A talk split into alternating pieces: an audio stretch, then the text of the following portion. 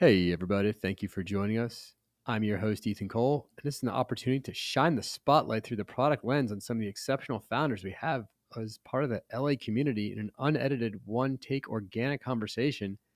Our guest today is Daniel Shaw. Thanks for coming down, Daniel. Hey, thanks for having me. All right, excited. This is going to be a good one. Uh, but first, a word from our sponsors.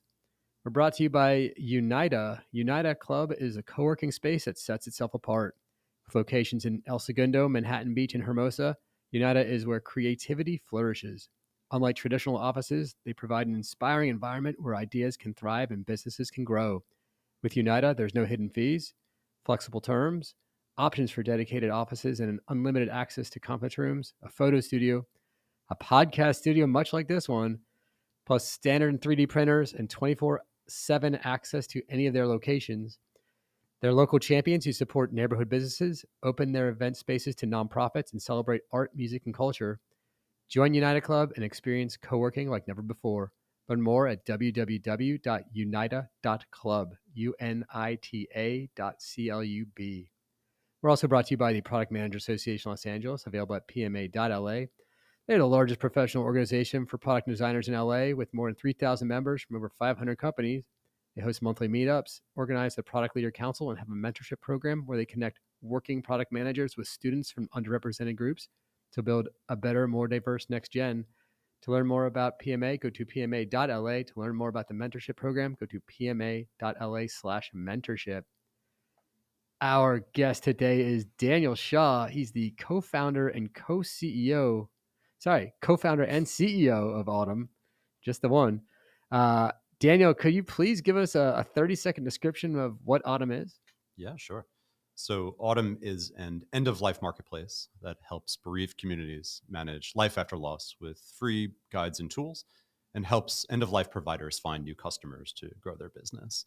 We specifically say that we're an end of life marketplace, not necessarily focused only on death care, because there's a misconception that death is just a couple of weeks and, and just a funeral home. Right. But actually, process of what to do after someone dies can take upwards of a year plus to complete. It's an enormously complicated legal, financial, emotional, and logistical challenge. And actually, nearly 50% of the money that people spend on death happens outside of a funeral home. And Interesting. death is actually this very circumstantial personal experience. It really depends on who you are, where you are, your financial situation, your, your religious background, and, and, obviously very specifically what state you're in, because each uh, end of life laws are different in every state. And so, what this really starts looking like is a very frag- un- you know, fragmented uh, local services business. And the entire sort of category is offline. It's still this enormous white space. When you look around the internet, it's really weird because every market has been sort of upended by the web. And yet, death is still strangely offline. And They're analog. still using the yellow pages. and analog. I mean, death certificates are pieces of paper you have to get from the government. It's crazy. It's just one small example. And so, my thesis is that the only way to really bring the category online and benefit people is to make sure that it really helps everybody because there's a lot of forces that prevent it from actually being online. It benefits a lot of the sort of incumbents and uh, uh, people who sort of historically have just sort of benefited from people walking down the street and blindly purchasing the products and services forever. And so marketplaces are inherently symbiotic, and that means we are free to consumers, and we help these businesses find you know, new customers to grow their business, which is really the way that we think we can sort of build trust and transparency into historically an opaque market. So, so from like a product perspective, you you guys help connect people who are you know that they've just lost a, a loved one and they're trying to navigate the I guess I guess marketplace of what are the things that they're going to do next, and it's not just the funeral. I think that is a, a, a commonly held conception, which it sounds like it's a misconception. It's the funeral, and that's the biggest piece of it. Um, and so Autumn helps drive that navigation through that marketplace for these folks who are who are bushwhacking through the wilderness. Yeah, you know, I think that our central thesis is that the biggest problem for consumers is you don't know what to do. And if you don't know what to do, you don't know who to hire or what to buy.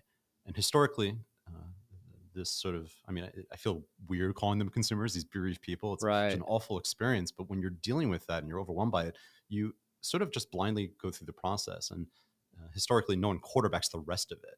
And so, yes, uh, there have been issues uh, in the death care industry where there have been predatory practices and selling products and services that people don't need. And then after that, lots of money lost uh, for uh, estate planning or not knowing how to actually manage all the accounts that are necessary to close. And it's an enormously complicated, convoluted process that no one quarterbacks. So we think the best way to help people guide through that is a 10x better sort of guidance product, essentially turning into TurboTax for death, right? But rather than try to sell something to this consumer, because they don't need anything more to buy. This is like enormously expensive prospect. Right. They need consumer advocacy and support. And so by building this better guidance product, you can get people through the door in an efficient way and hopefully help the businesses that are again locally supporting them and taking them through all the things that they need that are very highly circumstantial to their uh, experiences and where they are and, and all that. And it sounds like it's also raising awareness from those local businesses to these consumers who would also, again, uh, they're unguided previous to that. They're not really sure what they're supposed to do, and you know, if they're not even in the location of the person who dis- who's deceased, they don't even have the the ability to you know walk down the street and see the funeral home or know, hey, hey, this is where everyone goes. That's exactly right. We, you know, we're on the precipice of enormous demographic change, and it's going to be new generations that are sort of managing this process. And often they don't live near their parents or their grandparents. And they look to the web searching for either a local business to support this decision, but find no information about it often these small businesses don't have the best sort of websites. They right. photos don't look great. They have no reviews. This is historically a word of mouth process, but that is really challenging, especially to this new consumer that expects so much more. But only does it. Yeah. Uh, yeah. I won't even look at a restaurant without you know a hundred reviews. You know, if, it, if it's if it even if it was like a, it's interesting. If it's like an established restaurant who feels like they don't need to do this online thing, they're they'd be missing out on a great number of new consumers because today, yeah, we're, we're that we're just trained to look at and research things online, and the trust comes in the numbers of reviews. Uh, the the on the ground reputation is important, but it's only if you're right there. That's right. And and what you find is hundreds of thousands of searches a month looking for very specific answers to questions that only a local business a local subject matter expert can really help with. Yeah. So when we launched, I was receiving emails and phone calls from bereaved people who 90% of the time I had to say, look, you need to talk to an estate attorney in your in your area or a mental health provider who can really help you through this or there are uh, new ways to handle final disposition there, there are lots of new versions of this process and there's no comprehensive source that sort of takes you through it that again can provide information that help you make a decision because previously people were sort of going through this blindly and not really thinking through it. And that's on, you know, it's changing rapidly. Wow. So this is this is certainly not a topic that, you know, most people are thinking about on a day to day. I, I got I have to to wonder, you know, what's your journey? What was your background? I, I, don't imagine you know grew up thinking I, I want to you know create a, a awareness marketplace for for bereaved people. So, uh, tell us about uh, how you found yourself in this space. Yeah, uh, you don't think I just want to learn and talk about death all day long? every every boy's dream. Yeah, exactly. um, you know, I think like many founders, I have a very meandered path. Uh, in a former life, I was going to medical school. I studied nutritional sciences in college, and you know that's a very sort of rigid core curriculum. And um, but I'd always had a lot of creative passion. And uh, my senior year, I decided not to continue applying to medical school because I took a U.S. healthcare class, and I was like, "Get out of here! I'm not going anywhere near oh, this." Yeah. Saw the, saw the writing on the wall and ran. Yeah, a little bit early on, um, and and and so I didn't know what to do. But um, I, I again, I, I really wanted to sort of figure out how I can shift into a more creative world, and and I got a job actually working at a technology vendor that worked within the continuing medical education community. So if you're a doctor in the United States, you have to receive um, education credits to retain your license. And in 2005, when this was happening, um, they were starting to do this remotely. So rather than like fly the doctor to La Jolla and and uh, you know go to a conference and then take a quiz to get credits, they were doing this remotely. Okay. So I was uh, hired as like a project manager.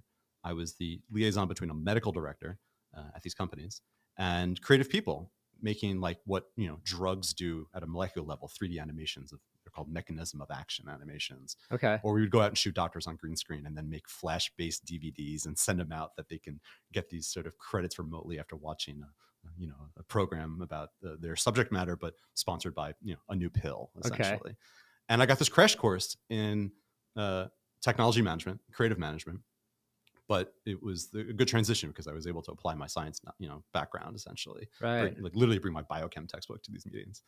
And I did that for a year because I knew that I wanted to continue on and do something even more creative. And I, and I found uh, sort of a digital advertising agency in New York. Uh, and it was building lots of social based experiences for the burgeoning social media world that we all are now, you know, sort of enveloped by. Uh, so like early on, I was making MySpace pages for movies, like and going to the premieres and meeting the actors and making websites and games and like uh, you know sort of alternate reality experiences you know, for TV shows or HBO, AMC. It's like the front front lines of digital marketing. Yes, um, the guy who started the company uh, was sort of very much aware of what was happening, and in 2007, really on top of um, clearly knowing that it was going to be a social based world and that the social web is swallowing the rest of the internet. Right. Uh, and yeah, we, we made Facebook apps and it was wonderful because I got this huge crash course in digital marketing, okay. got to really build amazingly fun, you know, visceral experiences in, in code.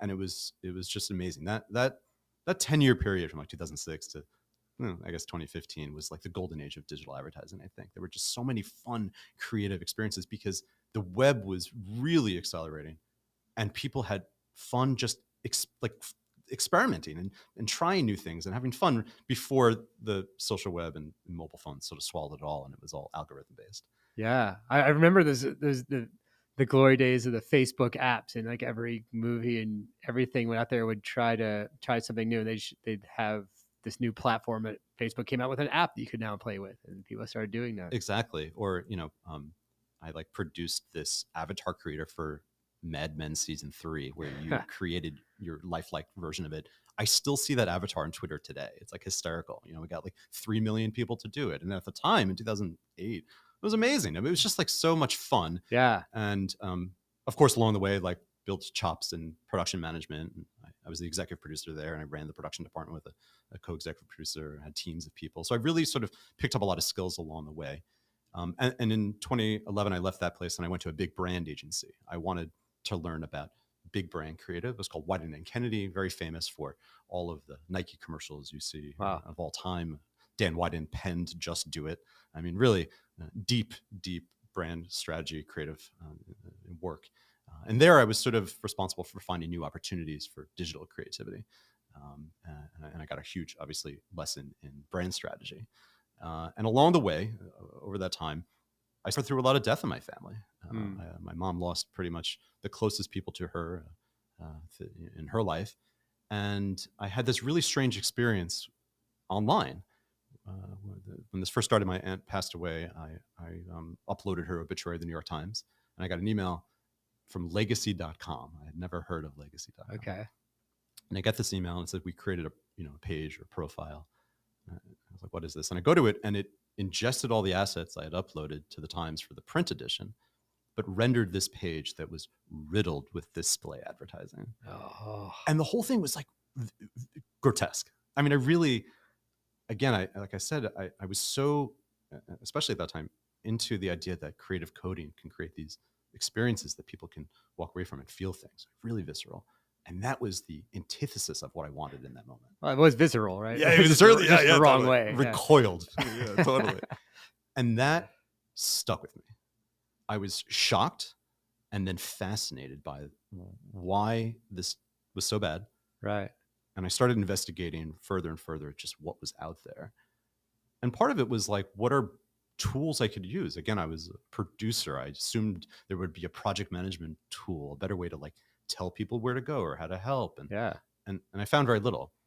And year over year, I, I saw more and more things popping up, and they seem to these these companies seem to try to want to sell something to consumers, which I think makes sense, right? These are just sort of the digitization of incumbent behaviors. They they were digital providers, but this consumer has a lot to buy. Like I said, death is really expensive, and, and so they need support. They they, they don't need uh, information from someone who's conflicted when telling them what to do, only to sort of shuffle them through a conversion funnel to something they maybe don't want to purchase. Right.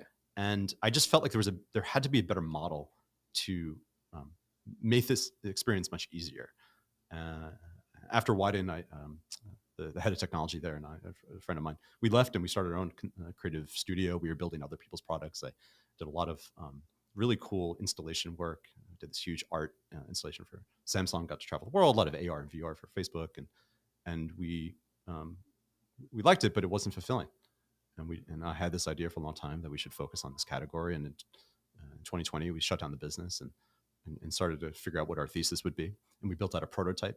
Uh, it's called funeralchecklist.com. Funeralchecklist.com. I bought, bought the domain for like 10 bucks and right. wrote the whole thing myself. And um, for a couple hundred dollars on AdWords, we got 4,000 people to use it. Oh, wow. And I was really shocked by how directly applicable it was when it was so simple.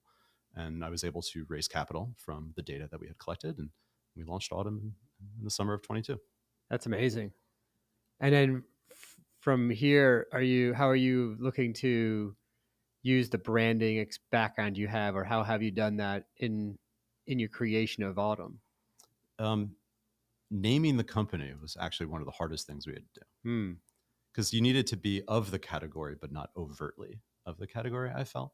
Yeah, we we had uh, a guest, uh, Sarah Grifferty, on our on our show before, and we discussed death tech. Yeah, and death tech is a very, eh, I guess, visceral would work for. Uh, there's many people who aren't a huge fan of that of that term, uh, and to your point, uh, yeah, it's the branding of a of a of a company. You you can't be death because no one wants to buy death, right?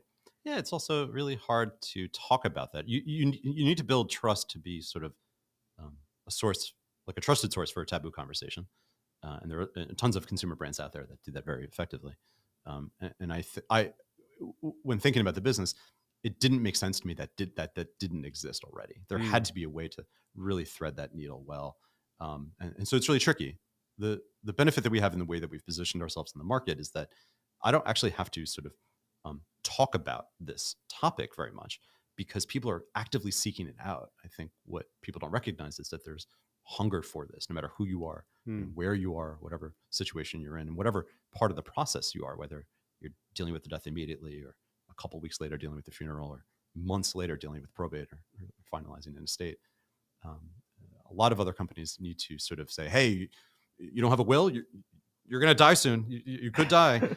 and that preventative medicine is challenging and, and you have to be very overt and so i wanted to make sure that the brand really focused on consumer advocacy hmm. no matter what you're going through because i think that's what they need most that, that's amazing um, well thank you thank you daniel for, for sharing a bit about autumn um, and uh, you know grounding this back in, in los angeles and glad, glad that you're here um, what is uh what's the most LA thing that's happened to you? Could be tech related or not.